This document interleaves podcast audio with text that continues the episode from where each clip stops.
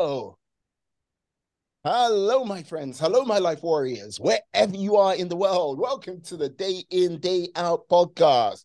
Woo! Today on the podcast, I'm very lucky, privileged to have John Mendez. He is a Connecticut-based uh, realtor and investor, helping people build wealth through uh, real estate in Connecticut. Ah, C T. Uh, one of the things I did discover about him, and I'm having to bring this up, he didn't know which was the best Christmas action movie of all time. I dropped hints uh, to him that it took place in a tower. I dropped place the next episode, like the next film took place in an airport. And I dropped hints the other, the third film took place in New York City. But yeah, John's like, I haven't seen it. Like, John, John, John, John. Uh, we cannot, like, no one's perfect in this. But God damn it, sir. You've got to get out there and watch a little bit of Die Hard. If it's on Disney Plus, I don't even know. If it's on Disney Plus, damn well watch it. If it's on, like, if it's on Amazon, damn well watch it. Before this year is done, you can come back to me and say you've watched Die Hard. How are you today anyway? Thanks, Levi, for the amazing introduction. Thank you for the opportunity. I'm glad to be here. I'm glad, you know, I'm able to sit, share this conversation. And in my defense, when I think of Christmas, I think of The Grinch. You know, I think of A Christmas Carol. I think of Ebenezer Scrooge. I think of all these people. So he kind of threw me off. And then he mentioned New York City, and I thought Home Alone. So it was a pretty fair guess. You know, Home Alone takes place in New York City. Home Alone is a great movie. Everyone knows it is. So in my My defense, it's not like I had a, a, a bad guess. I, I mean, a g- bad guess as my answer. It was a pretty strong guess. I just, I just didn't know where you were going. Okay, you know what? If I was in the same room with you right now, I would throw a brick. Home Alone, this. Good thing I got good reflexes. Uh, you might miss. I, I'm sure. I'm sure. Getting it from the basketball court and yeah, playing football, no doubt. But yes, no. I have to ask now, what was the thing, what took you down this realm of, yeah, real estate and investment? How did you get started? Because, hey, dare I say it, you're, you're a young looking chap. Uh, you're ahead of the curve. Yeah, so should I age myself? Well, that's, uh, I think I'm at an age where I can still age myself and people won't f- take offense to it, right? So twenty-one years young, right? twenty-one years young. I turned twenty-one in September. Uh, so what got me into real estate is, so I went to college, and the two reasons I went to college, just to give you a little bit of context, were to network and learn how to, how to live my on my own, right? Mm-hmm. I was in the School of Business over at UConn, and I was studying, and then the pandemic came around my second semester of college, still my freshman year. And I still remember, like, I was walking home, or to my dorm at least. Um, I just finished hanging out with my friends, and we all made like a bet. Like two of us, two or three of us were like, yeah, we'll be back after this semester. I mean, after this break. The other two or three were like, yeah, John, you know, I, I don't think we're going to come back. And you're like, we'll see, we'll see, we'll be back. And next thing you know, we never ended up coming back. And so fast forward a little bit. Uh, my spring semester, my fall semester of my sophomore year, mm. uh, it was around uh, right before it in August, right before it started. One of my friends introduced me to, um, he wanted me to invest in Tesla. He knew I was getting a a, a uh, college refund, and Tesla was doing a, a I think it was a five one stock split at that time. If you don't don't quote me, I think it was a five one stock split. I didn't know what that even meant, right? I never invested before, and from there, I was like, hey, why aren't you investing? And he was like, because, you know, right now I don't have the money to. Uh, I have to take care, because it was him and his older sister um, and his older sister's daughter living together. His parents were in Haiti. And so uh, he didn't have the money because he had a, was filling in shoes. Mm. And so, you know, I was like, you know, he's told me about this opportunity despite him not being able to. And when you usually come from scarce backgrounds, you know, a lot of people like to keep their their cards close to their chest. And I was like, you know, Um, it means something. And he's a finance guy, so I trusted his word and I invested in it. And then fast forward a little bit in November, um, that kind of sparked, it planted a seed in me. And I found my myself in, in Barnes and Noble in November, and I picked up three books, right? First book was Rich Dad Poor Dad. Second book was Index Funds for Dummies. And the third book was a book called I Will Teach You to Be Rich. I read Rich Dad Poor Dad, and it's it's a good book. It's not as great as it seems, but it does its job in shifting your mindset to see that there's another way of viewing the world that's mm. not being taught in school. So after that fall semester finished, between the the winter break, I started watching, you know, tons of YouTube videos, YouTube University, double speed podcasts, you know, reading books. Like I was just burning through information.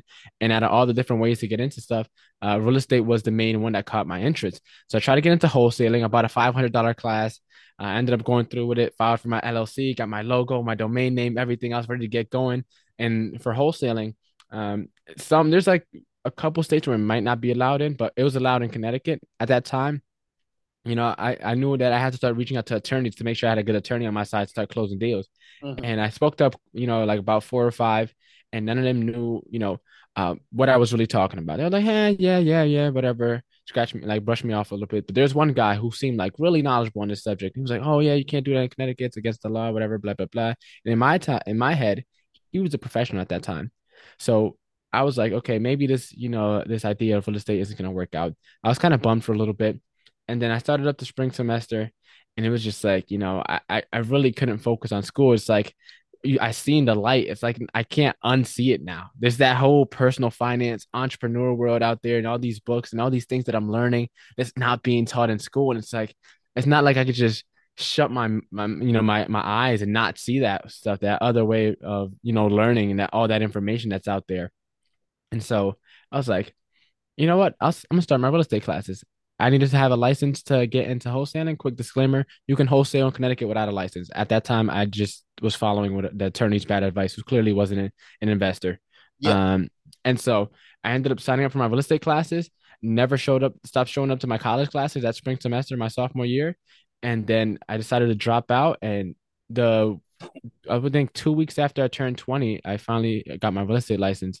And so um, that's the story of how I got into real estate. Mm-hmm. Like, does it, do you wish you came across this knowledge just as you were like in your final year, your, uh, like your senior year of high school?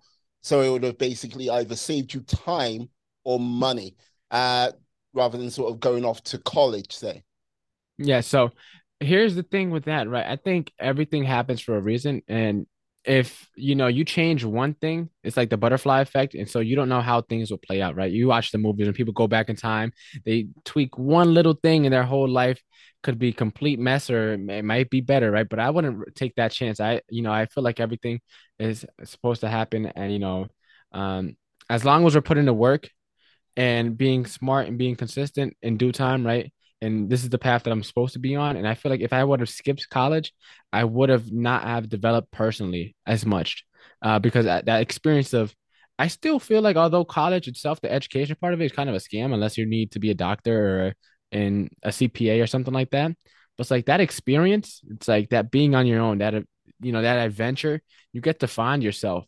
And you also don't don't have the full responsibility of adulthood. So you can be, you know, a lot riskier, experience a lot more without having as much consequences. So you could find yourself, if you use college correctly, and if you network, which is one of the main reasons I went to, it just cut short because the pandemic, everyone has on Zoom calls, but it's not like this where we're having a conversation. It's cameras off.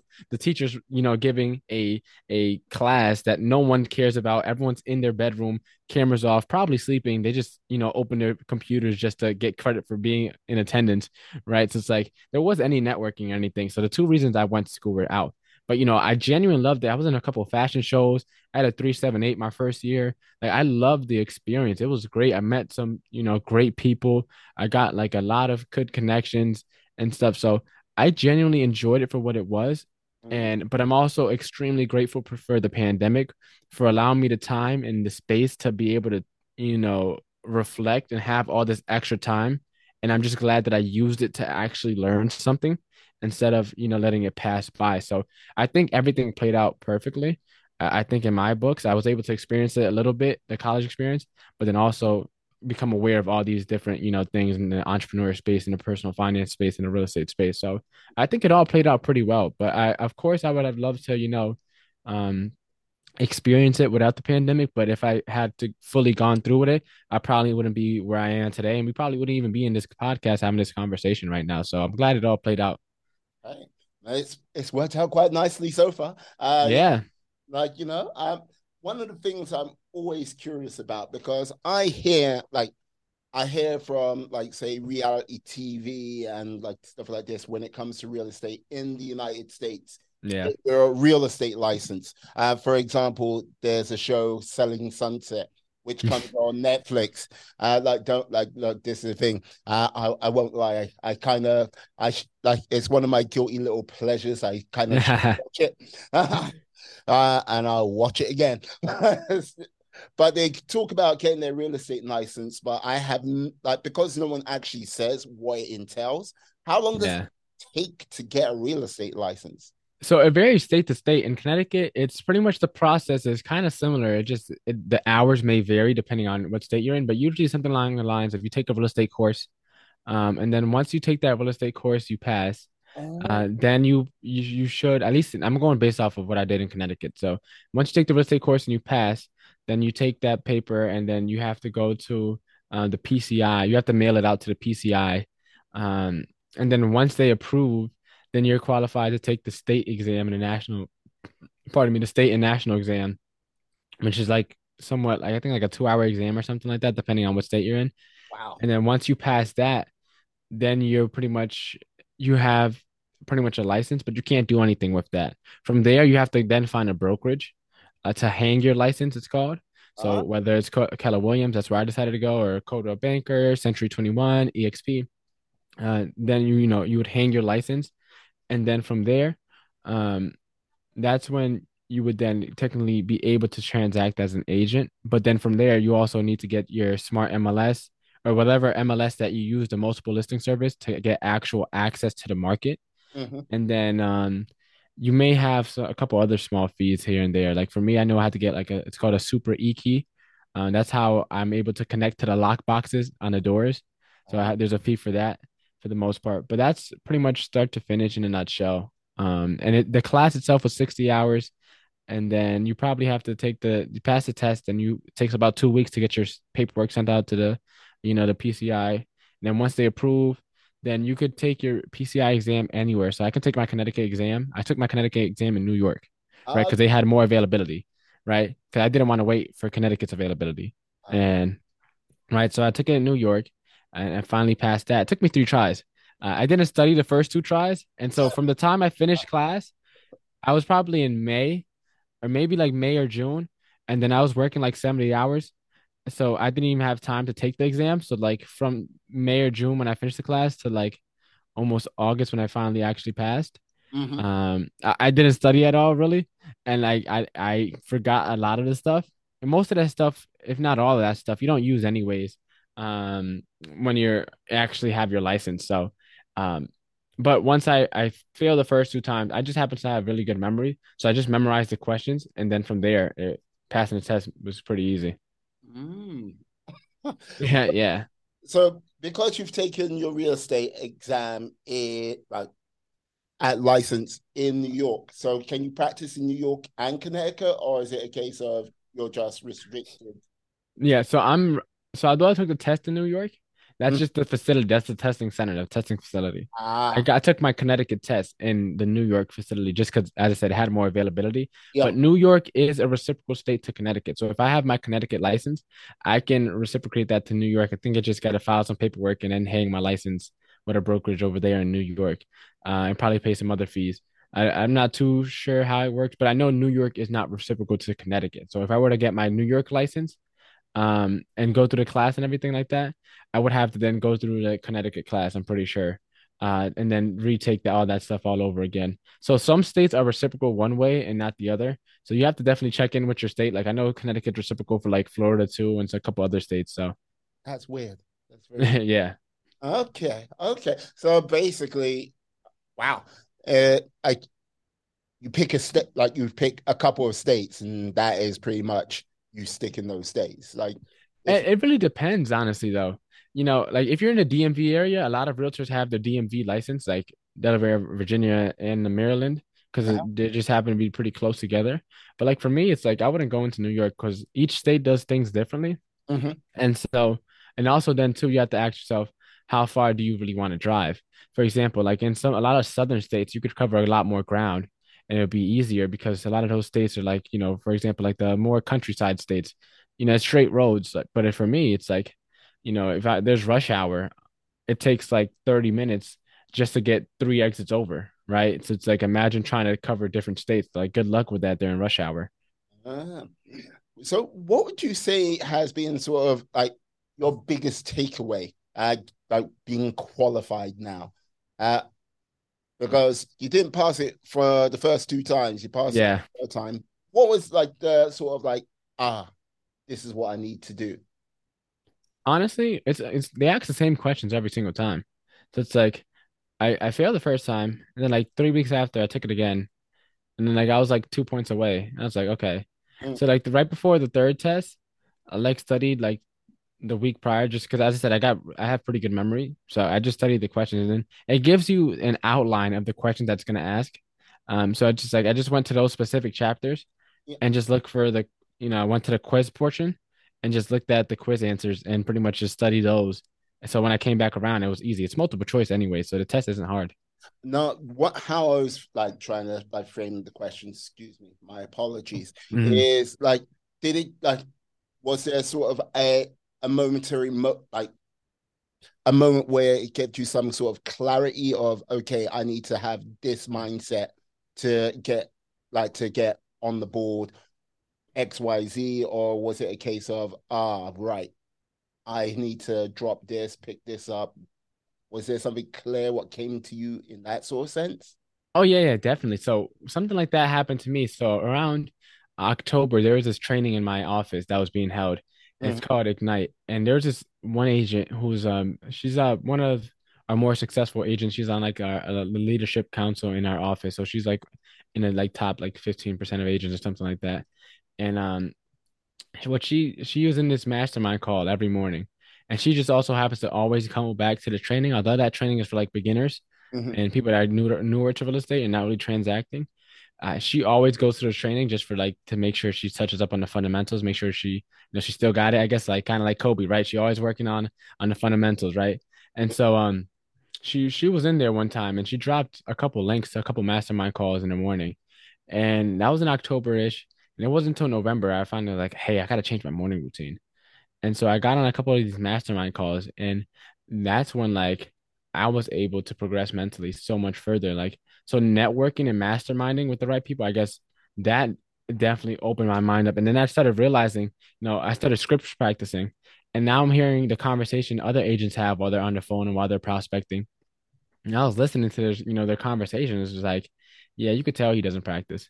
You could tell he's not studying in the market, or you could tell she's not, you know, she's not looking into to the data, right? Because like a lot of these agents, they don't really work on their craft really at all. Um, there's no like real practice. They're just kind of like they're agents and try to go sell houses. You know what? I like the fact that you said craft, because there's one thing when you're doing a job or taking like taking part in an activity, and there's another thing when it's a craft. Because yeah. like, oh, I'm I'm working, I'm working in real estate. It's like, okay, great. It's like, yeah, you clock in, you clock out, and you go. When you have a craft, it's a skill. You know what needs to be worked on, refined, built upon, and what like there is no sort of realm of perfection. It's always like, yeah, uh, trying to get mastery of your craft is a never-ending yeah. journey. And when you're like going, yeah, uh, working on my craft, it doesn't take much to be a good craftsperson uh, in this like day and age. You just need to do a little bit better than the people around you. Like, as you mm-hmm. said, people like not doing their script, people not doing their research. But uh, be on that next level, like uh, like the lady you mentioned who keeps coming in. Like, yeah, do you like where you see yourself now? And where you see yourself, where you like, what work you need to do. Like, do you have any idea what that work might look like to you? Yeah, so full transparency, right? So my main focus now isn't even real estate. It's not real estate at all. So for me, so I got into real estate, and I was convinced first year in I was gonna, you know, become, you know, top agent, sell the most houses, you know, come in and I'm some hot shot and get it going. But I started realizing throughout the journey, but one, I was also working on the side also too. So that I didn't factor that in as well. So that was eating away at some of my time. Mm-hmm. And then I started a podcast about three or four months after I got my real estate license. And so I was kind of doing that on the side, and I wasn't really focused, right? I, you know, I was I have the personality. I was working on my skills. I was on the mastermind calls, and I wasn't really making any progress. Wasn't really closing any deals at all. And then it was around. It wasn't around till like almost September where I read a book called The Purpose Factor, and that book really got me to start thinking it. And it really like breaks down some like trad- like conventional wisdom, mm-hmm. and like kind of like debunks it. For example, like follow your passion. So right. The Oxford definition of passion is a barely controllable emotion. Right. So when you trade the word passion with, you know, its actual dictionary definition, you realize a lot of the advice you're being, you have been given is actually terrible advice. Like you shouldn't use a barely controllable emotion to start your business or to fund, you know, be the main effort for your business or the main motivator. Right. Uh, it's barely controllable. Why would you have something that's not stable be the founding, you know, core principle of everything that we do in life? And that book kind of that book really opened my mind. Another good quote that I got from the book is like, you could be uh, climbing up the ladder of success and get to the top and then realize that it was against the wrong wall the entire time. Right. A lot of us, we you like, we like competing. We like finding, you know, success metrics, and we like, you know, accomplishing things, and we kind of get carried away. The dopamine hit, right? We get a little something going, and it gets good, and it starts getting better.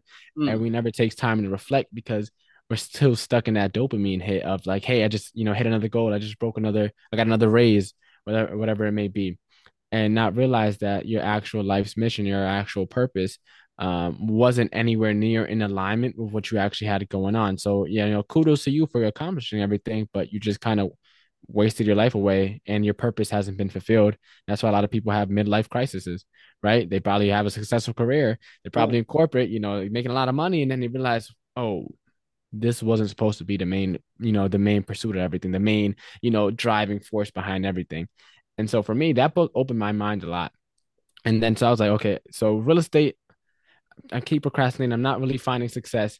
What might it be? So I decided to try and open up a social media marketing agency. So I got my logo filed for that, my domain name, my L L C, all that stuff. And I was ready to get that up and going. And then I had one client, and like I'm editing the content for him. And I was like, I don't really like this either, man. I don't know what it is, but I, I don't really like this either. And it wasn't until I found out this concept called Ikigai that I realized that, you know, the podcast is really what I want to do, what I want to put all my efforts in and go all out in. Mm-hmm. And that's like going into twenty twenty-three. Like I'm super excited because it's like the first year where it's like there's nothing else that's on my mind besides the podcast. And it's like a like a boulder was lifted off my shoulder because I'm very creative. And so it's like now it's like all my creativity is being funneled into just one endeavor. And not trying to do podcast, you know, the real estate, and still working a side job, and also do the S M M A and teach social media classes and all this other stuff. And just how could I grow the podcast? And I have like absolute focus and clarity on it. Mm. Does it feel good to have this clarity at this present time? It feels amazing. It feels it feels like I don't know how to really word it in ways to, to make really sense of it. But uh, imagine you were driving in a car, and it's a, you know, a stormy night, and it's foggy, right? And people have their high beams on, right? You can't really see the lines in between. The lanes are getting a little blurry, but you could just see, you know, five feet ahead. And that's kind of how I was driving for the majority. It's like, I can only just see five feet ahead. Right.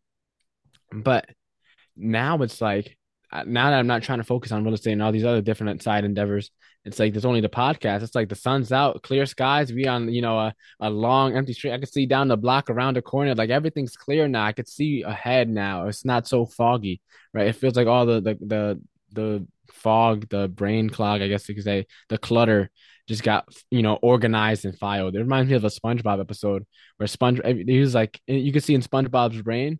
And it was like a workplace, and everyone's running around. There's a fire. Everyone's panicking, running back and forth. And now it's like the workplace in here is organized. It's neat. All the folders are tucked away and everything like that. And it's like, all right, I know this is my mission. This is where I want to be. And so all my, my focus, my energy is going to how could I grow this and keep this on growing? Mm, mm. Like, this is the thing. Like, I, I'm glad. I'm happy to hear that. It's a case of, ooh. It, it, there might be some like long road ahead of you, uh, as the Beatles would say, the long and winding road. Uh, so, like, this is the thing. Like, if your like if your if your mother or father came up to you, or, or one of your elders came up to you, and uh, uh, John, uh, podcast, eh? Right? so how long are you going to do this for? It's like, going, what would your response be to them? My response would probably be minimum, at least the next five, the next five years, at least minimum, right? Because you can be, there's a quote that um here we say at Keller Williams, right? That Gary Keller, the founder, says that you could be anywhere you want in five years, right? And most people aren't willing to put the time in, right? Most podcasts don't get make it past episode seven.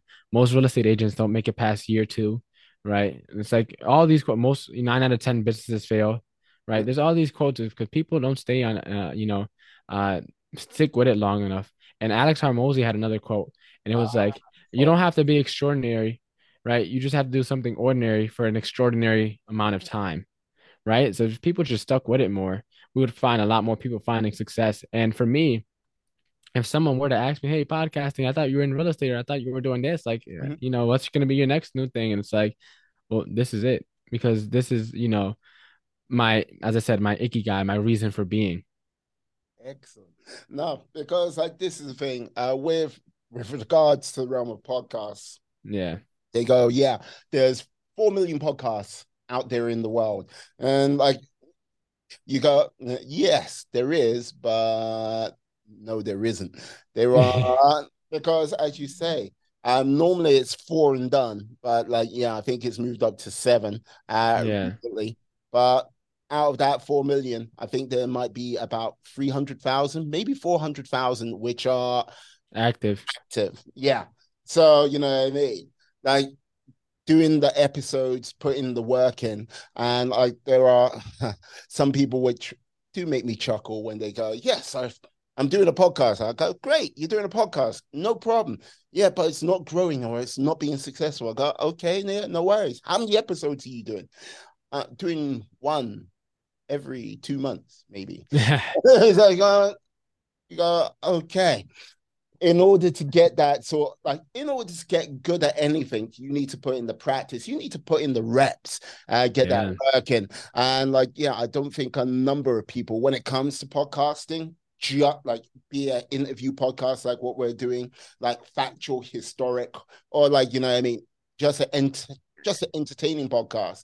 Uh, for example, like Andrew Schwartz, uh, like Flagrant two, like yeah. Flagrant. They do at least three episodes a week yeah. on regular, and they do a Patreon podcast, which comes out a month after they've I put it out there. Like, yeah, how many episodes are you currently doing uh, for your podcast? Just how interesting. Yeah, so right now I'm doing about one a week. Right, mm-hmm. This week actually, like while the day that we're recording, so I'm gonna drop like one a day until Christmas. So today, tomorrow, Thursday, Friday, Saturday, and then Christmas is gonna be like my, my wrap up episode for like twenty twenty-two, uh, and like take a little bit of clips. And then I'm really contemplating, you know, uh, starting, starting to drop two episodes because right now, so I'm at episode forty-six that just dropped, and then after today it'll be forty-seven, and I also have enough interviews recorded now already uh to last me until like June, so I'm like backed up with interviews that I, I still have yet to drop. Uh so I found out what happened with me, so I found out about like Podmatch and, you know, Guestio and all these different websites, like that's within like the same week. Mm-hmm. And then like everyone just reached out kind of at the same time, so it's like I had a bunch of people that I, I had to filter through, and so like then I, I was scheduling interviews and I was like um I didn't have like any t- blocker set on my scheduler. Oh. So it's like it got packed, yeah it got packed up pretty quick. So September was a wild month for me, so that month after September I kind of got like pretty far ahead, and so um I may start dropping um two a week. But it reminds me of the interview where uh, not an interview, a quote, um I'm gonna butcher it, but Bruce Lee said something along the lines of, I fear not the man who uh, knows ten thousand cakes, but the man who practiced one cake ten thousand times, right? It's like, how many reps can you put in on your thing? And like, for me, it's like, although I was distracted in real estate, distracted with the social media stuff and the other side endeavors, it's like the podcast is the only thing that I stuck with and been consistent with, but I was just treating it in the background. Mm. Right. And I was trying to get full-time results with only part-time minimal effort. And I wasn't seeing that reason why my podcast wasn't growing or exploding. I thought if I, if I build it, people will show up. And as you know, from being in the podcast space, it's not like that at all. So I was like, you know, December, once I started getting a lot more clarity, it's like, all right, how do I become intentional with this? How do I take this to the next level? How do I turn this something from just a weekly episode to a movement? That's mm-hmm. where I want to take it. Yeah. And you got to remember it like this, put it this way. I've, I've when I first like started off my podcast, yeah, once a week, then like built momentum, got up to twice a week. And it was like twice a week for all the way up until sort of around about June this year. The reason yeah. why I kind of like, I've kind of fallen off, um, like, yeah, new baby girl came into the world, like the whole pregnancy. It's like, yeah, so I haven't been able to focus the way I normally would focus. But you've got to look at it this way. If you're doing one, like anyone who's doing one episode a week, if you're doing two, you're doing two years work in like, you know what I mean? Two, three, yeah. You're doing three years work. And like with that, it builds exponentially and you get that, you get so much more experience. You get yeah. so much more time to work on your craft, get better at having conversations, interacting. And like, yeah, if like, I like my intention next year uh, when I get back on it and things get a little bit settled. Yeah. Just a little bit. Just a tiny bit. Just a little yeah, tiny yeah. bit, right? Yeah. But I'll be like looking to get my podcast back up to twice a week. I'm not even looking to get up to three times a week to catch up from yeah. things I've missed out on this year. Uh, because when you're in the mix and like you're doing it, like, yeah, you, it, It's something I be- like. I believe. I don't think it, you'll come across anyone else saying it. You get podcast fit, if you, so you'll be able to be able to think more on the fly. You'll be able to have those conversations. You'll mm-hmm. be able to be more relaxed. When like when there's been a couple of times where it's like, yeah, I've lined up a whole bunch of interviews, so I haven't done anything for a month. Yeah, come back into it. I'm not going. Oh wait. Oh. Got to get the brain working again and everything like this. So yeah, uh, and that I, same and that same point too. Like, now that you mention it, like that, I was literally on a phone call like uh, about an hour ago because uh, I went to speaker school. That a guy that here is in my hometown. That he um that was back in September because yeah. for me, I knew I wanted to get into the public speaking space, right? So a little more context behind the real estate story. Mm-hmm. I knew I thought I had to become credible in something, so that people would find my voice valuable in any regard, right? Mm-hmm. And so while I was pursuing real estate, I was like, okay, I'll just become a top realtor, right? And then I was, I'm going to use that money to start my investing journey as well. But I'm also going to use that credibility as a top realtor to start getting public speaking engagements. Now, it's then I started getting speaking engagements from my podcast.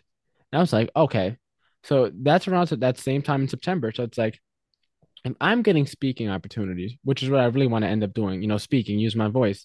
Yes. Then, and I'm not, I'm not a top realtor at all. How, how, this doesn't make any sense. So it made me sit there and think. So it's like, do I even need real estate really to get to where I want to get to? And then I realized like, hey, I don't. And then it's like being able to strip myself away from that ego, because being a competitive person that I am, I like competing and finding, you know, accomplishing goals for just accomplishing sake. Mm. Right. And so it's like, OK, I got into real estate. You know, I, I got to become a top realtor. I got I, that's what I was telling myself. And I was just like, you know, I actually don't, because where I, my end goal is, is really public speaking.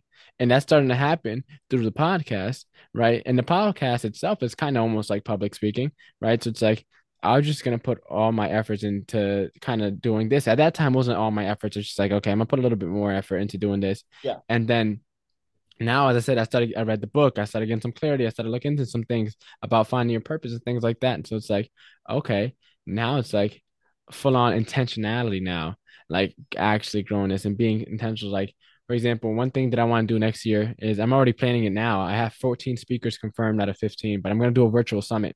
Right. So it's like, as I said, all my creativity, I'm a very creative person. That, that's how I was going to get, while I was in school, I was going to be in marketing. I'm right? as well. And so, you know, uh, for me, it's like I get ideas left and right and they, they just come to me rapid fire. Like my brain is flying at high speeds all the time. Right. And it's like, now I had ideas for real estate and for this. And it's like, now that is just one focus, all my idea creating powers is all for one thing. So like uh, two weeks ago before we were interviewing, I hosted my first in-person podcast event. Oh, so I did like a live podcast interview and I had like an audience. I ended up bringing like close to sixteen people. I planned it in less than two weeks, never planned an event before in my life. Um, so I put it together, had a couple sponsors to sponsor for like pizzas and stuff like that. Um, and I, I ended up figuring it out. And it's like, as I said, it, it's so much easier to drive back to that highway analogy that I was saying. Now that the fog is gone and I can see further down the road, it's so much clearer now. It's so much more purposeful, so much more efficient now because it's like it's not wasted brain space and wasted brain energy trying to figure out how to grow all these things at the same time. It's just one thing. And so it's like it's a lot easier to start making moves and to start moving forward and progressing and act on the things that you said you were going to act on. Yeah, you can execute with precision rather than yeah. sort of whacking at the weeds. So. They're shotgunning it, right? It's no, it's like a sniper now. Yeah, there you go. Get that kill shot on, like yeah. Uh, many of your goals and ambitions. That's great, you know. I uh, really like that. And look, starting out with sixteen today, uh, yeah. you know what I mean? That could, like, give it a year from now, that could be one hundred sixty. Oh, geez. Yeah. A month from now, it could be one hundred sixty. Give it two, three, who knows where it could go. Um, yeah. But, like, this is the thing. When you said about real estate giving you that credibility, you yeah. got to, like, you are doing something which can give you credibility. You are doing your podcast. And like, if yeah. you do like key people, like, you know what I mean? Really making a difference, having a clear message, you have credibility there. And that, that will, huh, can grow exponentially. And yeah, reaching out to different people out there, who knows who, like who you might be speaking to, but more yeah. importantly, who knows who might be listening. Just take exactly. Time. Exactly. And like in that same breath, right? But like the real estate, it, it taught me a lot. But like with the credibility thing, I didn't realize that the podcast could be something credible, right? That's why I didn't treat it as something that I should put all my efforts to. I was just like, I'll just grow it on the side, right? And it wasn't until I realized like, hey, like I have an audience. And then I also realized like I have a lot of skills to make me good on a one-to-one. Like there's different types of salespeople, right? Or like just people in general, in the communication styles, there's like a one-on-one approach, uh, kind of like what we're doing now. And then there's also like a one-to-many. And it was like, imagine, you know, if, if I'm a top realtor in my area, I'm selling maybe like thirty houses a year just because the average price of a home is so high. I'm probably selling close to thirty houses a year, right? That's thirty families about. Let's say an average family is, you know, four, thirty times four, right? That's like one hundred twenty people that I'm helping out. But it's like, imagine I grow the podcast. I can turn that one hundred twenty to one hundred twenty thousand people that I could help out, right? one hundred twenty thousand families that I could help out. I could help so many more people. And then, so I started realizing that, and I was like, yeah, this this is definitely where I have to put my efforts in because this is going to help me impact. As I said, I don't want it to just be a, a weekly episode, or even if I go to twice a week, you know, double episodes. I want it to be a movement. I want to be create a community. I want to get people, like the whole name behind it, like Walk to Wealth, like want people to walk together, right? Because I'm still on the journey, and we can all just walk together, walk in arms, and kind of go to forward together. Yeah, like this is the thing. I think if like seeing as you're at the sort of beginning of this journey, and like if you can like also document it uh alongside it, not if it takes away from your sort of focus and energy from the podcast, then don't do it. But if you do say a YouTube channel or basically put it on your podcast, just a episode once once a week or once every two weeks, like saying this is what has happened over the last a ten-day report, say this is my ten-day mm. report and this is what we've done over this ten days.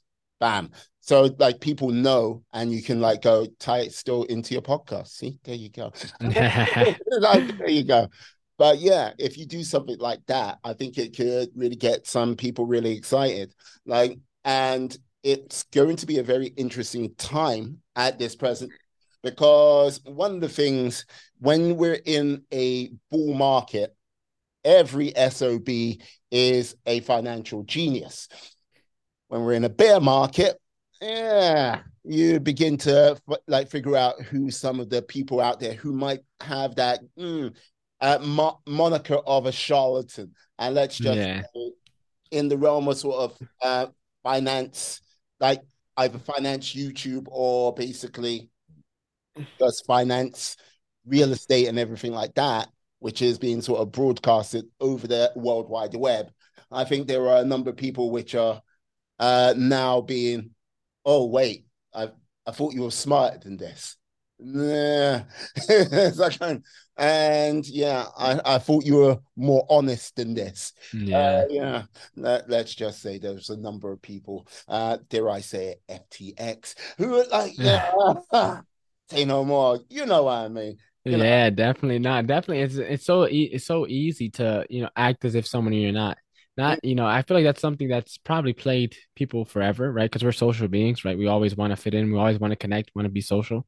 Yes. But it's like now it's even easier to do stuff through social media, right? Everyone's just so like in a highlight reel all the time. So it's even without a podcast, right? You could come off as someone you're not. Just post a couple photos, buy a nice car. It's like no one knows it's not yours, right? Yeah. But now with podcasting, you already look professional because you have a microphone close to your face. So people are going to trust your word a little bit more. So it's like now it's like, you know, you got to be even more uh careful. You have to really do your your due diligence, your homework, to see uh, who's giving you this advice, right? I was just talking to my uncle the other day about, you know, he was like, oh, home prices gotta have to crash or whatever, and he was like, you know, I, I know they are because, you know, I I heard it on the news. It's like, you know, normally I would argue with him, right? I would go back and forth and tell him why the, here's why the market isn't going to crash, here's the evidence supporting it, here's what the data is showing. And but like there's a quote that I, I've learned, and I st- I'm still practicing, impl- you know, implementing it into my life, but it's do not cast your pearls before swine, right? And pretty much your your pearls, that's your, your wisdom, your knowledge, your time, your energy, your love, your, you know, your passion, your efforts, whatever, maybe your, your valuables, right? Before people, do not cast that before people that are, by swine, meaning people that aren't receptive of it, people that aren't appreciative of it. Like, for, for example, every time my uncle comes to the house, he's always telling me the house is going to crash. And even though I tell him otherwise, right? And his evidence is because he just knows everything. And I'm actually using evidence, right? So it's like, I'm essentially having an argument for no reason. Like my ego in me wanted to be right. And having to step us, you know, take away. And it's like, I was like, last time he came to the house and he brought something up about the housing market, I was like, you know better than I do. And, that, and that's it. I didn't argue. And I think he was expecting us to go back and forth a little bit. And I was like, no, you, you know better than I do. And that was that. And I just walked upstairs and continued doing whatever I was doing. Yeah, you got to sometimes remember people will take that little nugget of information that they're either on a negative stance just so they can either procrastinate or give them that excuse to take no action. So like when they come to you and say these things and you like, oh, no, don't, they might be looking for a reason why to like, oh, yeah, you're right, I'm going to jump on it. Or if you haven't said the quote unquote magic key thing, they're like, no, you see, yeah, ah, you're young, you're, you're young, you're foolish, you're an idiot. It's like, so they won't take any action for themselves, or they'll try to use it. And I'm not saying this is what your uncle is going to like do, mm-hmm. to like go, okay, yeah, let me drag you back a little. Uh, you like you've got to watch uh, Family and Friends, which sometimes do that. It's not mm-hmm. done. Like it's not done out of spite or selfishness most of the times. It's just down sometimes out of trying to keep you safe, if you get what I mean. Yeah. And it's I, I love the word safe, right? Because it's like it's such a subjective word. Like what is safe? For example, someone might tell you, you know, you have to go to college and get yourself a stable job. And then you see Meta just drop eleven thousand employees. What happened to Zillow back what? I think it was in in, in uh they lost like in just a quarter alone when they had the flipping company. It was in Zillow.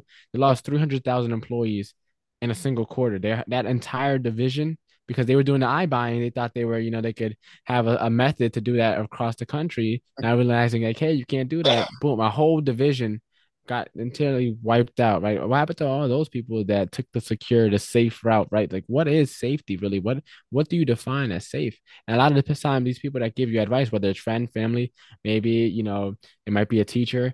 It could be a lot of different things, but they give you this advice that's safe, that's not really safe. It's in someone else's hands, right? The only way to have true safety, true security, I feel personally, is to take matters into your own hands. Right. That, and I feel like that is the only way. And so like for me, you know, the three things I'm striving for is time freedom, financial freedom, and location freedom. So I know that no matter what happens, I will always be good.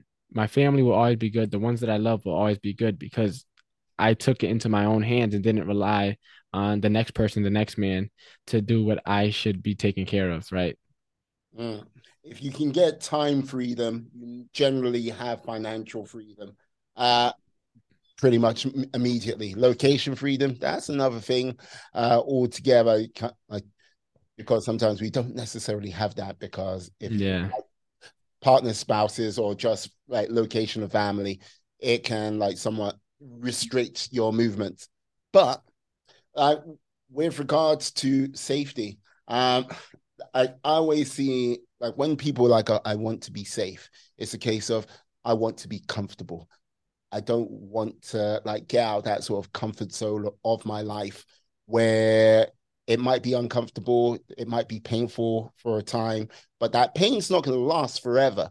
But if you put that yourself into that realm of unsafe or discomfort, mm-hmm. I think that's where the greatest period of growth comes from. For most people, I think people just sometimes don't actually realize it.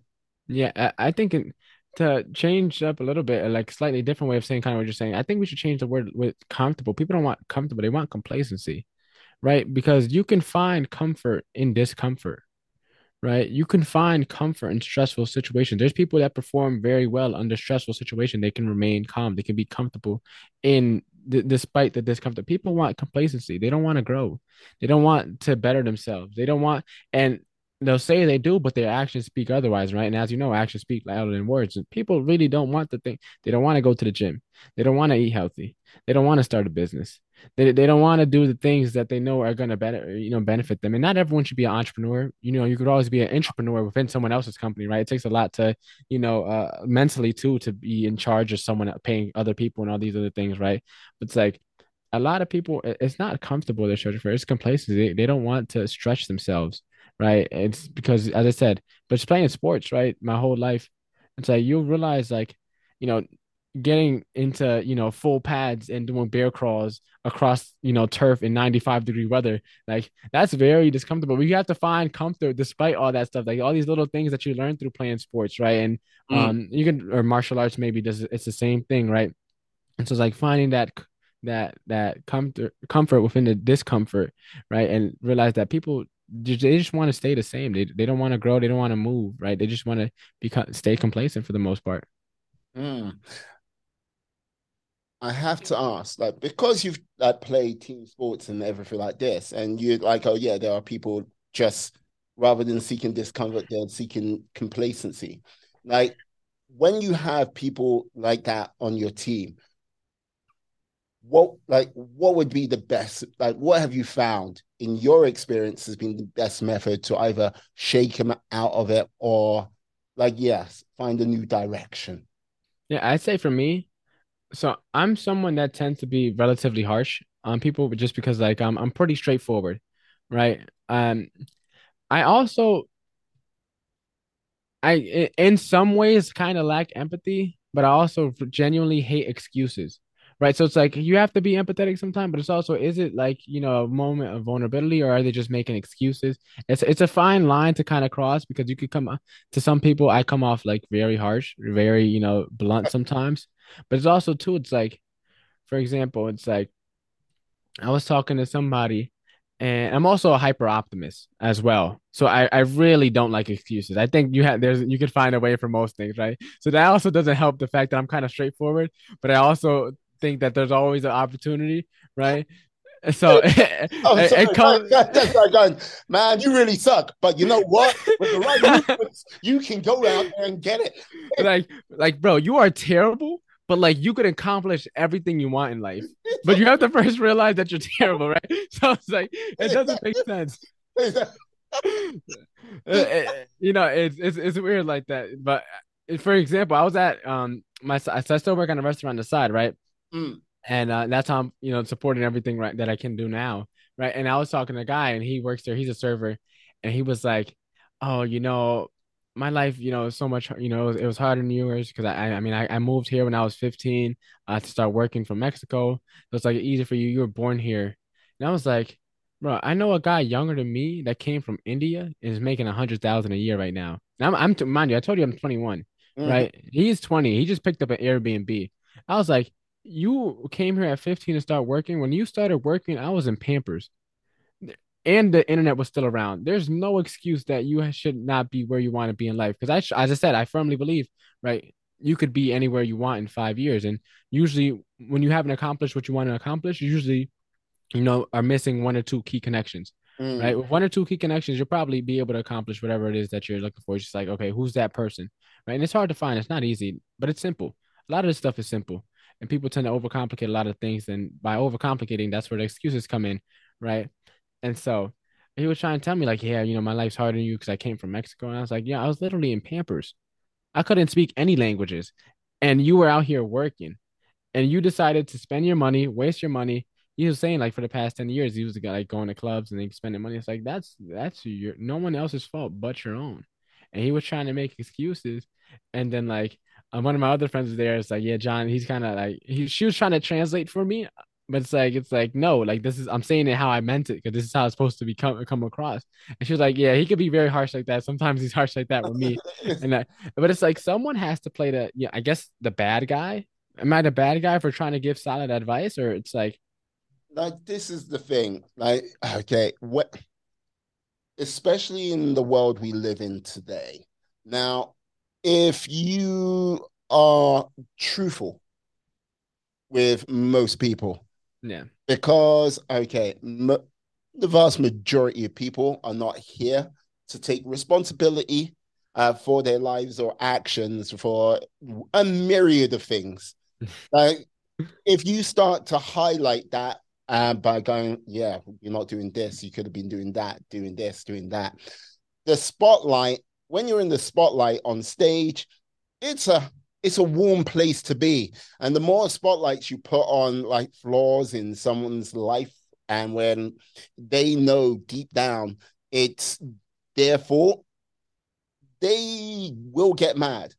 Uh, like they'll get mad at you, but they're really mad at themselves. Mm-hmm. And you'll and they'll never admit it to you. And you know what I mean? It's but it's one of those things. If you give it out, you've got to always be prepared to take it, you know? Yeah.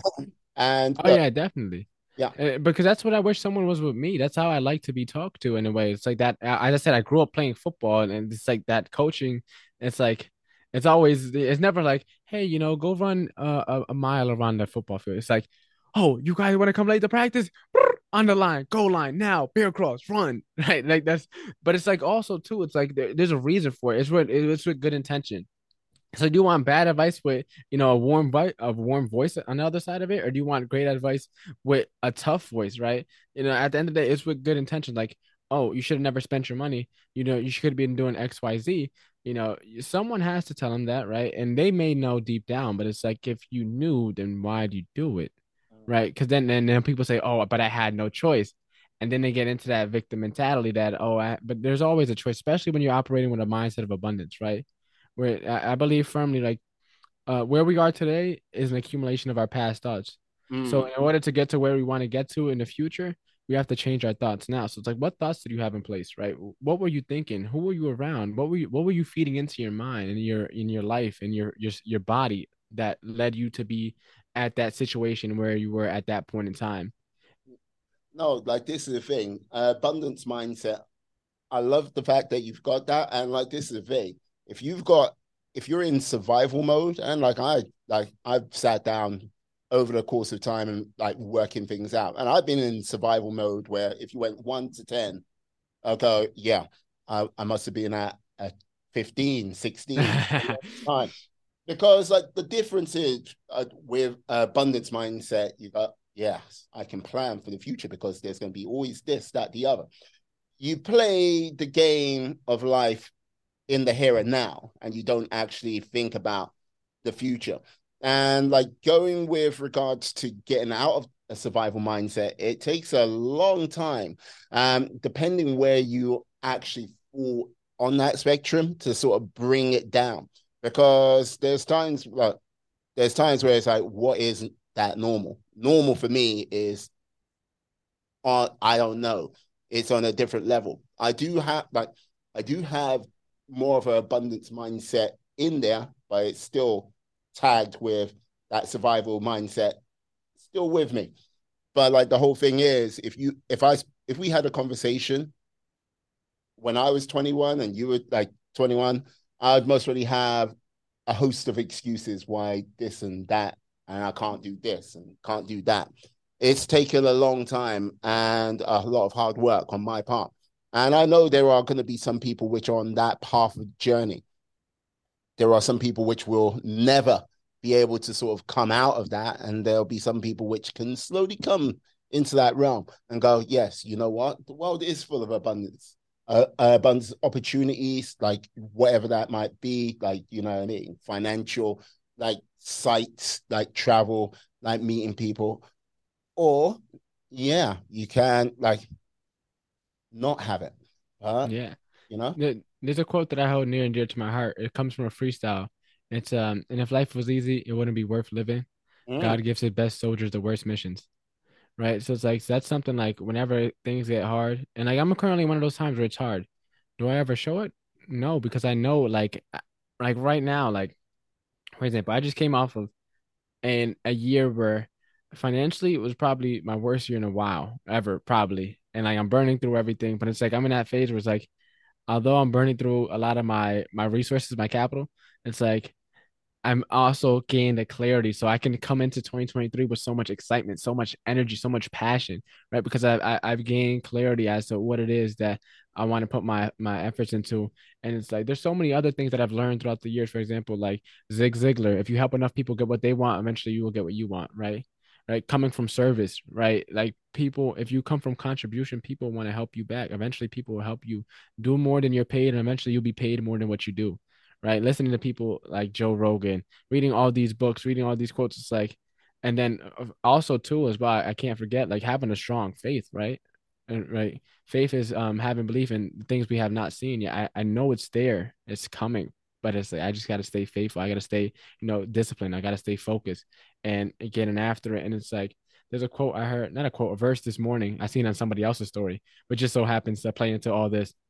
It was like, no weapon formed against me shall prosper, right? It's like, when you know all these things and you have and believe all those things, it's like, you know, I, I, I understand the scarcity mindset because I come from it, but I, I know that it's possible to come out of it, right? You, as you said, you're in a in a transition phase where you're coming out of it, right? I've seen all these people around me that's like are making so much money, are doing so many things. It's like we have the same amount of hours. How did they get there? And instead of focusing on my situation and why it sucks, why it's bad, it's focusing on, you know, how do I get to where I want to get to? What do I need to do? What do I need to be? Who do I need to become in order to achieve all the things that I've dreamed of, right? Not about making a million dollars, about becoming a person that can make a million dollars, right? What person do you need to step into? Is that someone that's confident? Is that someone that's well-spoken? Is that someone that's intelligent, articulate? Like, what do you need to do to transform into that person?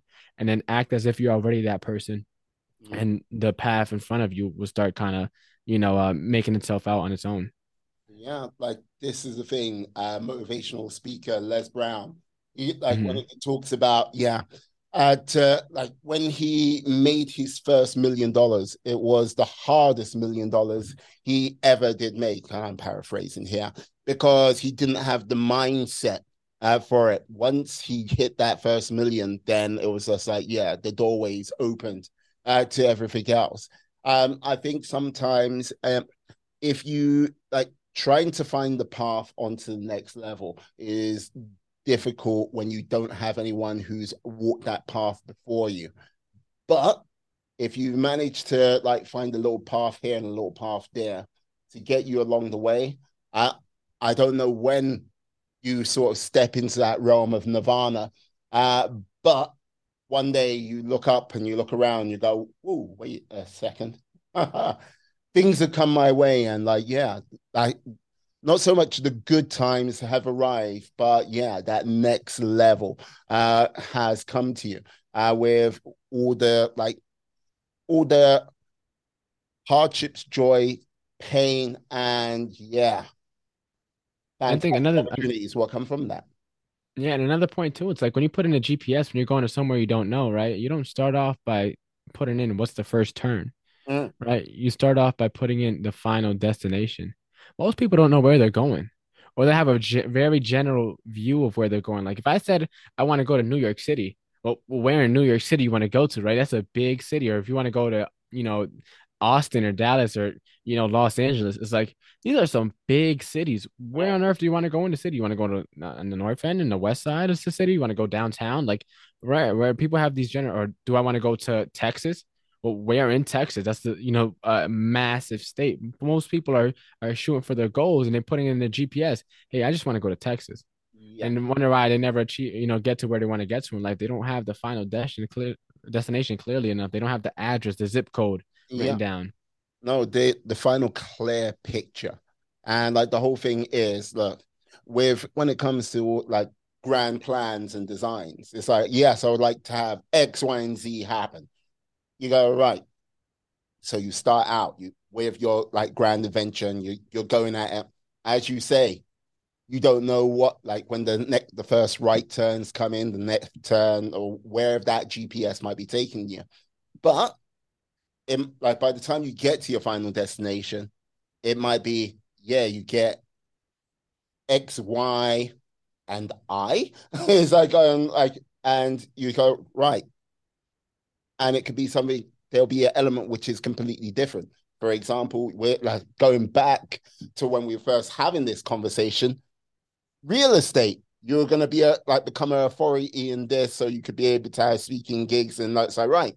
It's like, I, this is like New York City, real estate street. As I again, yeah. like next to real estate streets, podcast street. Where I got, yeah, real estate. Oh, wait a second. I, I've never seen this neighborhood before, but yeah, there we go, you know? Yeah, and definitely too. And with that real estate stuff, a lot of the stuff that we learn along the way, it's trying to like reflect. And so let's say you, we did make a wrong turn, whether it's wrong or right, I don't think it's wrong. I think it was for a reason, because with real estate, it taught me a lot of things about like how to structure my morning, how to get around the right people, how to mastermind, how to network, you know, how to run a business. Because Keller Williams has a lot of trainings that are more like business oriented. It's not just sticking signs in the yard and saying that says for sale, right? It's, it's a lot of business principles that they teach. It's like incorporating a lot of that now into like how I do things with the podcast and how I organize my my stuff with the podcast and finding out how to transfer it over. So it's like I wasn't driving down real estate street, didn't really know where I was going, not knowing I wanted to go to one, two, three podcast app, right? And now that it's like I'm finding that direction more and more, now I know that I want to get to, you know, five twenty-five podcast street or something like that. I don't know, but it's like, I don't know what the next turn is, but when you put in something to a G P S, what does it do? It calculates. Mm-hmm. And if you take a wrong turn or if you misstep, right, or if there's traffic, what does it do? It, it just recalibrates. It mm-hmm. always reroutes, right? So kind of just be like a G P S and just when life throws a curveball or something, just reroute. Yeah. And like, this is the thing, like you bring up an important point. Like, yeah, I think some people, when they go into a job, they just see it as a job and like they don't actually see the possible golden nuggets or golden bricks of what can be pu- pulled out of that particular job and be built, like put into your, like building a bright and sunny future.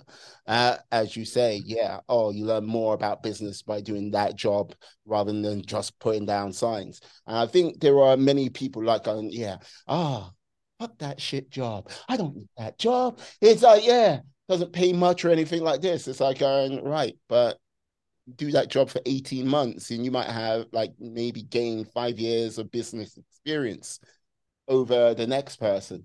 But, you know, far be it for me to say that. Uh, I doubt if anyone's going to pick up and listen to me. No, definitely. But, like, you know, you, you're actually spending a lot of good game because, like, now we have the, the quiet quitting movement where everyone's just, like, you know, quietly quitting. And so they're not quitting, but they're not really putting all their effort. But, like, there's not really doing much. But then it's like, you know, it's like by not putting your your all into something, not only are you letting the employer down, but you're letting yourself down. And so you, why, why are you even there? Just if it really, you know, like it's something you really hate and your employer doesn't, you know, appreciate what you do and stuff like that. It's like, okay, I understand. What's, what's the next step? Yeah. What, how do we get out of this? How do we make this better? Is that finding a new job? Is that applying to twenty different places all in the same day? Or is it walking in every single job in that street and saying, hey, I'm looking for a job, who's hiring, and walking around with handing out, you know, resumes? Is it reaching out to all your friends from LinkedIn on co- that you went to college with or you went to high school with? Is it reaching out to them like, hey, I'm looking for a job. Do you have any connections? What it is that you have to do to get you to the place that you want to get to? Because clearly, if you're going to quiet quit, the place that you're at currently isn't where you want to be. And most people just stay there and that's it. No, there's no game plan. It's just, I'm going to just stay here and be miserable. That's it. like, this is the thing with quiet quitting. If that's the only thing they're doing, they're not doing any sort of like side gig. I it's like, I, look, I need to have X amount of money coming in, so but to keep my side gig going, so it can become my main gig. Then I kind of look at it and go, you know what? Fair enough. Fair enough. Yeah, fair enough. Yeah, but most yeah. people aren't. Yeah, but this is the whole thing. Like, if it's the only thing they're doing, if that's the only thing in life, they, yeah, they're quiet quitting at that job, but they're also quiet quitting on themselves. That mm. that sort of that that that vein of ambition, that passion, mm. desire, and once you start doing that, mm. it's like you're accepting fate. That's it. Like, this is all I'll ever become, so I'm just gonna sit here and, you know, not put my all into this job and just be a sucky employee because this is all that I'll ever, I'll ever amount to, right? That's pretty much what you're saying when you're quietly quitting, essentially. It's like, hey, it's like, especially if you don't have anything on the side, right? This is for like the people that are like just quietly quitting and not doing anything else, right? But like if you have, you know, a side gig or a side business or something or an idea, right? Even if it's just a thought, right? If you have a seed, you know, you're you're you're good. But if it's just quietly quitting with nothing else, it's like, what are you doing? Mm, yeah, like I get this vibe about you, John. Like I, I might be wrong, but like, yeah, do, like when you come across these people who are who've got that vibe going on and you know it, do you tend to be like, "Hey, stay the hell away from me. I don't need your energy in my life," or do you like, a, "Hey, come on, put pick like make that change"? I think I know which one it is. I can't find myself to, you know, I, I can't find it in me to try to make conversation and small talk with people that don't want to better themselves. It's it's hard. It's like, I'm I'm so like, I'm tr- I'm so growth minded. I'm so focused. Not saying that I'm better than anyone, but it's mm. like, I'm just so focused on trying to grow and better myself and self-improve and develop and further my path and further my career and further on, move along in this journey. So like sit across from someone that just like, it's like, eh. And doesn't want to really move. It, it's it's hard, honestly. And it's hard to fake it because it's like, I, I don't want to be someone I'm not, right? Just to, you know, have a small conversation. It's just like, I'd rather not have a conversation with you. uh, I, I, honestly. No, no. I hear you. I hear you. I, like, this is the thing. I get that vibe from you, John. And that, look, there's nothing wrong with that because like, this is the thing. I, I often look at people's energy and uh, the energy they bring on a sort of day-to-day ba- basis. Now, if you're if you're an up person, you can infect people with up positivity. Energy. Yeah, mm-hmm. Just like, oh yeah, I feel so much better.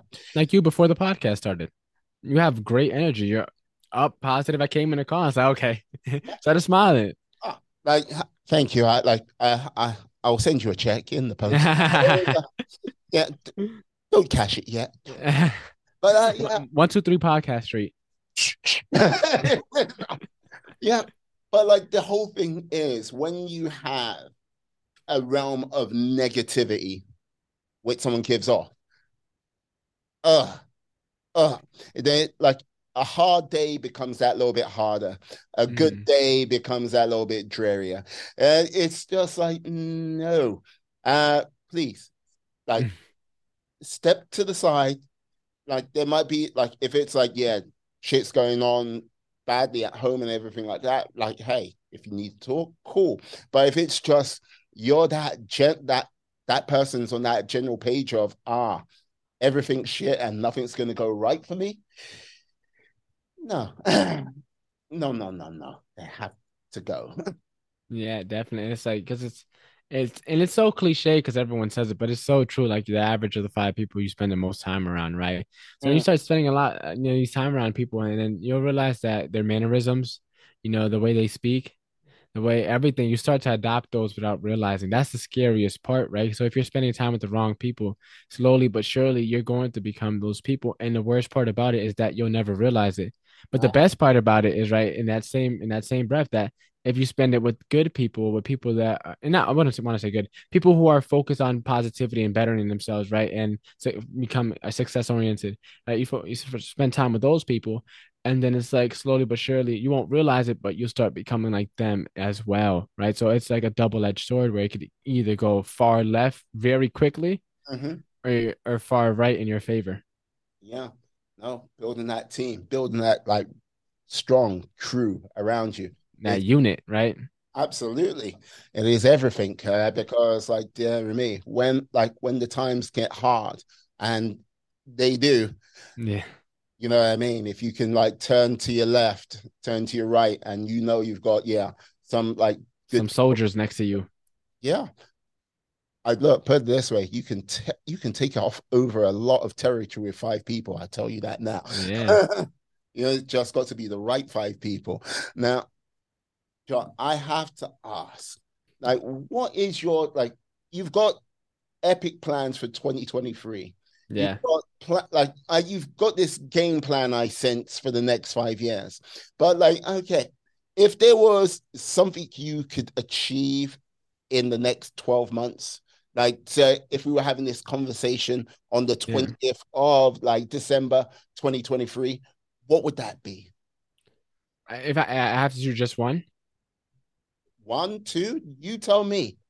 Right. So one of my big goals for next year, right, is to have one hundred thousand downloads for the podcast, right? So I'm a long ways away, but I feel like the effort that I'm going to put into this upcoming year is going to be, you know, you know, not too many putting in the, the amount of input that I'm going to be putting in, right? I'm going to step on the gas, right? So that's one of my big goals, right?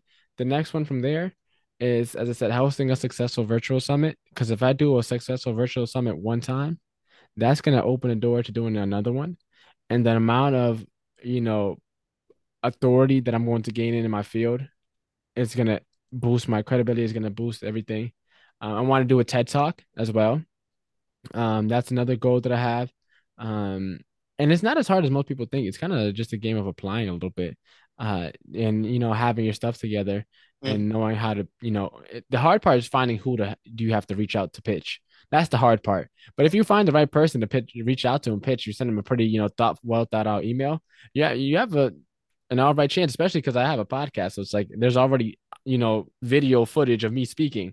Right. So it's like, I have some credibility. Like, you can look up my podcast, see all the videos and stuff like that. Now that I'm being a guest on other shows, it's like, you know, and I have a one pager. So it's like, you know, when I send that, that, that written up email, I'm going to look a little certified. So when I see another, and so that's a little, a goal right there. Um, but really more than anything, I'd say the probably two most important goals is to become a better version of myself than I am today. Right. Because I feel like this year, at least financially and resource wise, in terms of like uh, capital and stuff like that, I went down. So it's like, but like I've been able to grow as a person so much. Right. And so I've been investing in myself. So like next year to see the fruits of those efforts, right?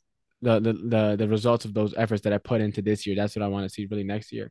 And two, it's like helping more people. I haven't put a quantify, like I haven't quantified the amount of people I, ha- I want to help. Right. But I've been spending a lot of time recently, like one of my boys named Darren, uh, shout out to Darren. Hopefully you hear this podcast, but I've been, you know, every time I have a new idea, I run it by him.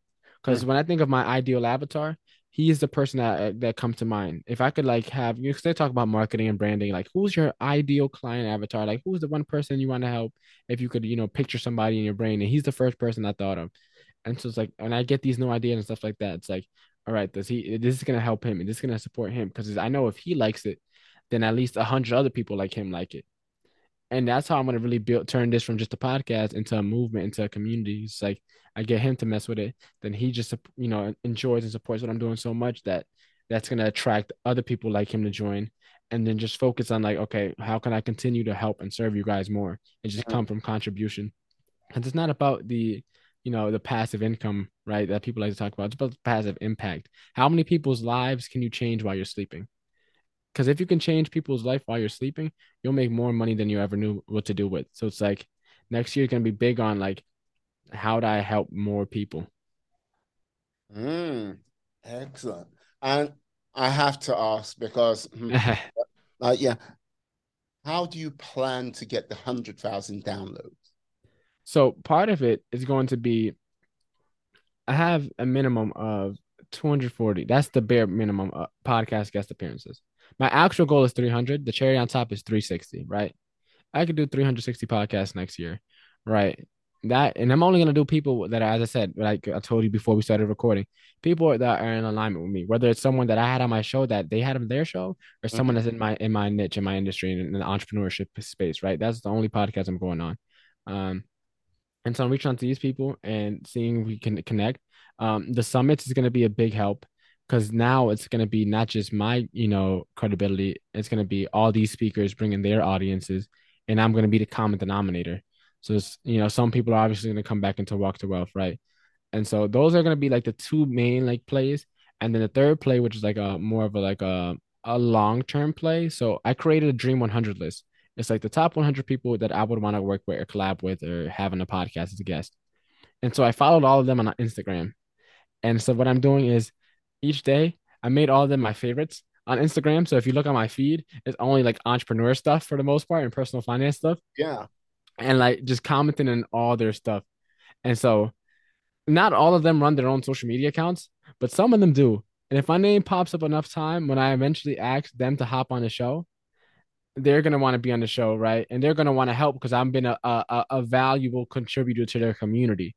It's not like I was like, oh, hop on my hop on my show. I'd love to have you. Hey, I'm a big fan. Come on my show. It's like, you know, I've been contributing. I've been, you know, uh, communicating with their other people in the community and kind of making a, a name for myself. And so it's like when I finally ask that person and I reach out, they'll be more likely to say yes. And as I get them to say yes, and the more credibility from the from the virtual um the virtual summit, that's going to boost my credibility. So then I can reach out to even more successful people. And as you probably already know, usually when you have a successful person uh, on your podcast, it doesn't really boost your numbers that much, but you know, it'll boost my credibility, allowing me to reach out to more people. And then the speaking opportunities that I'm doing from podcasts hopefully lead into actual speaking opportunities and just funnel everything back into the show. That is my plan so far for getting that to one hundred thousand in one year. Uh, uh, fantastic. I'm loving the energy and loving the positivity. I look, and you know what? I, I do believe you've got the will and drive to make it happen.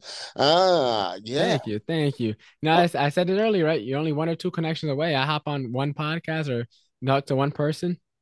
That's that's all it takes. Yeah, indeed it does. Indeed it does. Now, this will be the final question. And like, yeah.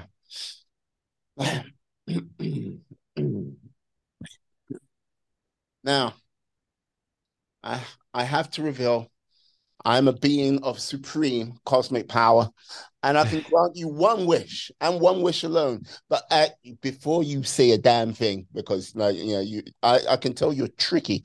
Uh, you might not know what Die Hard is, but you you're tricky. Yeah. No wishing for infinite wishes. No writing down things on a list of paper, make everything come true on this, like on the list. No wishing for world peace. No wishing for a cure for COVID. I had to draw on the powers of Dolly Parton and Beyonce on that. That's some dark magic you don't want to mess with. No. If I can grant you one wish, what would it be? The one wish is that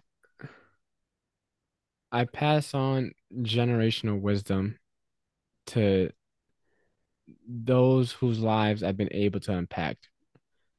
And as I said, I haven't really quantified the amount of people that I want to help. I don't want to help like a million people or like a billion people or whatever. It's like, I want to help as many people as I can. But with the general generational wisdom side of things, right? The whole idea behind it is that everyone talks about generational wealth.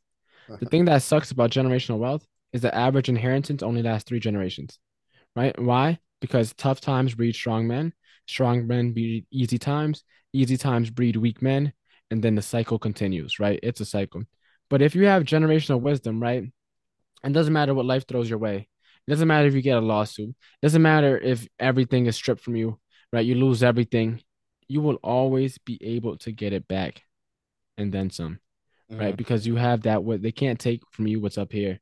Right. So at the very least, you know, uh, that that would probably be my my one wish, that every person whose life I walked into, right, I'm able to spew in some generational wisdom that they can then take on and implement and better their lives with. Outstanding. Mm. Just make it the number a thousand. It's small. But if you if you can do that to a thousand people and a thousand people and those people can do a thousand and then and again and again and again and again. That's the whole road. Boom. Just have that impact on a thousand people. That's all. Yeah. But okay, John, I I got to say thank you uh, for coming on the podcast today. You have been a joy, a pleasure, a delight, and mm, a disappointment in this interview. Doesn't know Die Hard. He was almost perfect. Almost. Almost. Damn, damn you, John. Like, yippee-ki-yay, motherfucker. Come on. Come on. We all have our shortcomings, right? Oh, damn, it. It was almost a perfect guess. But, but, John, can you tell the lovely people how they can find you out there on these interwebs? Yeah, so uh, one thing that I, you know, I'm helping right now, a lot of people, as I said, um, want to get into entrepreneurship. So I created a free training Uh, called The Beginner's Guide to Entrepreneurship for anyone that want to take matters into their own hands, right? And turn their side hustles into something that's, you know, more than just a little side hustle, right? Uh, so that's going to, I mean, I'll send you the link, but it's going to be pretty much um, there or Walk to Wealth pretty much everywhere. I G, the podcast, right? If if it's not the guide, go check out the podcast because um, I said I got a lot of big things planned. So, you know, make sure to, to stick along. And if you want to join me on the Walk to Wealth, that'll be the best place to find me. Ah, John, ah, it has been a pleasure, an honor to have you here today. Thank you for coming on. I'll put all the information into the show notes, the description. So, yeah, do seek him out. Yeah, do connect with him. And, yes, drop down maybe a few um, suggestions. That's another story. That, that's yeah. Almost a pos- personal vibe. But anyway. Yeah. D M, uh, D M me any movie suggestions.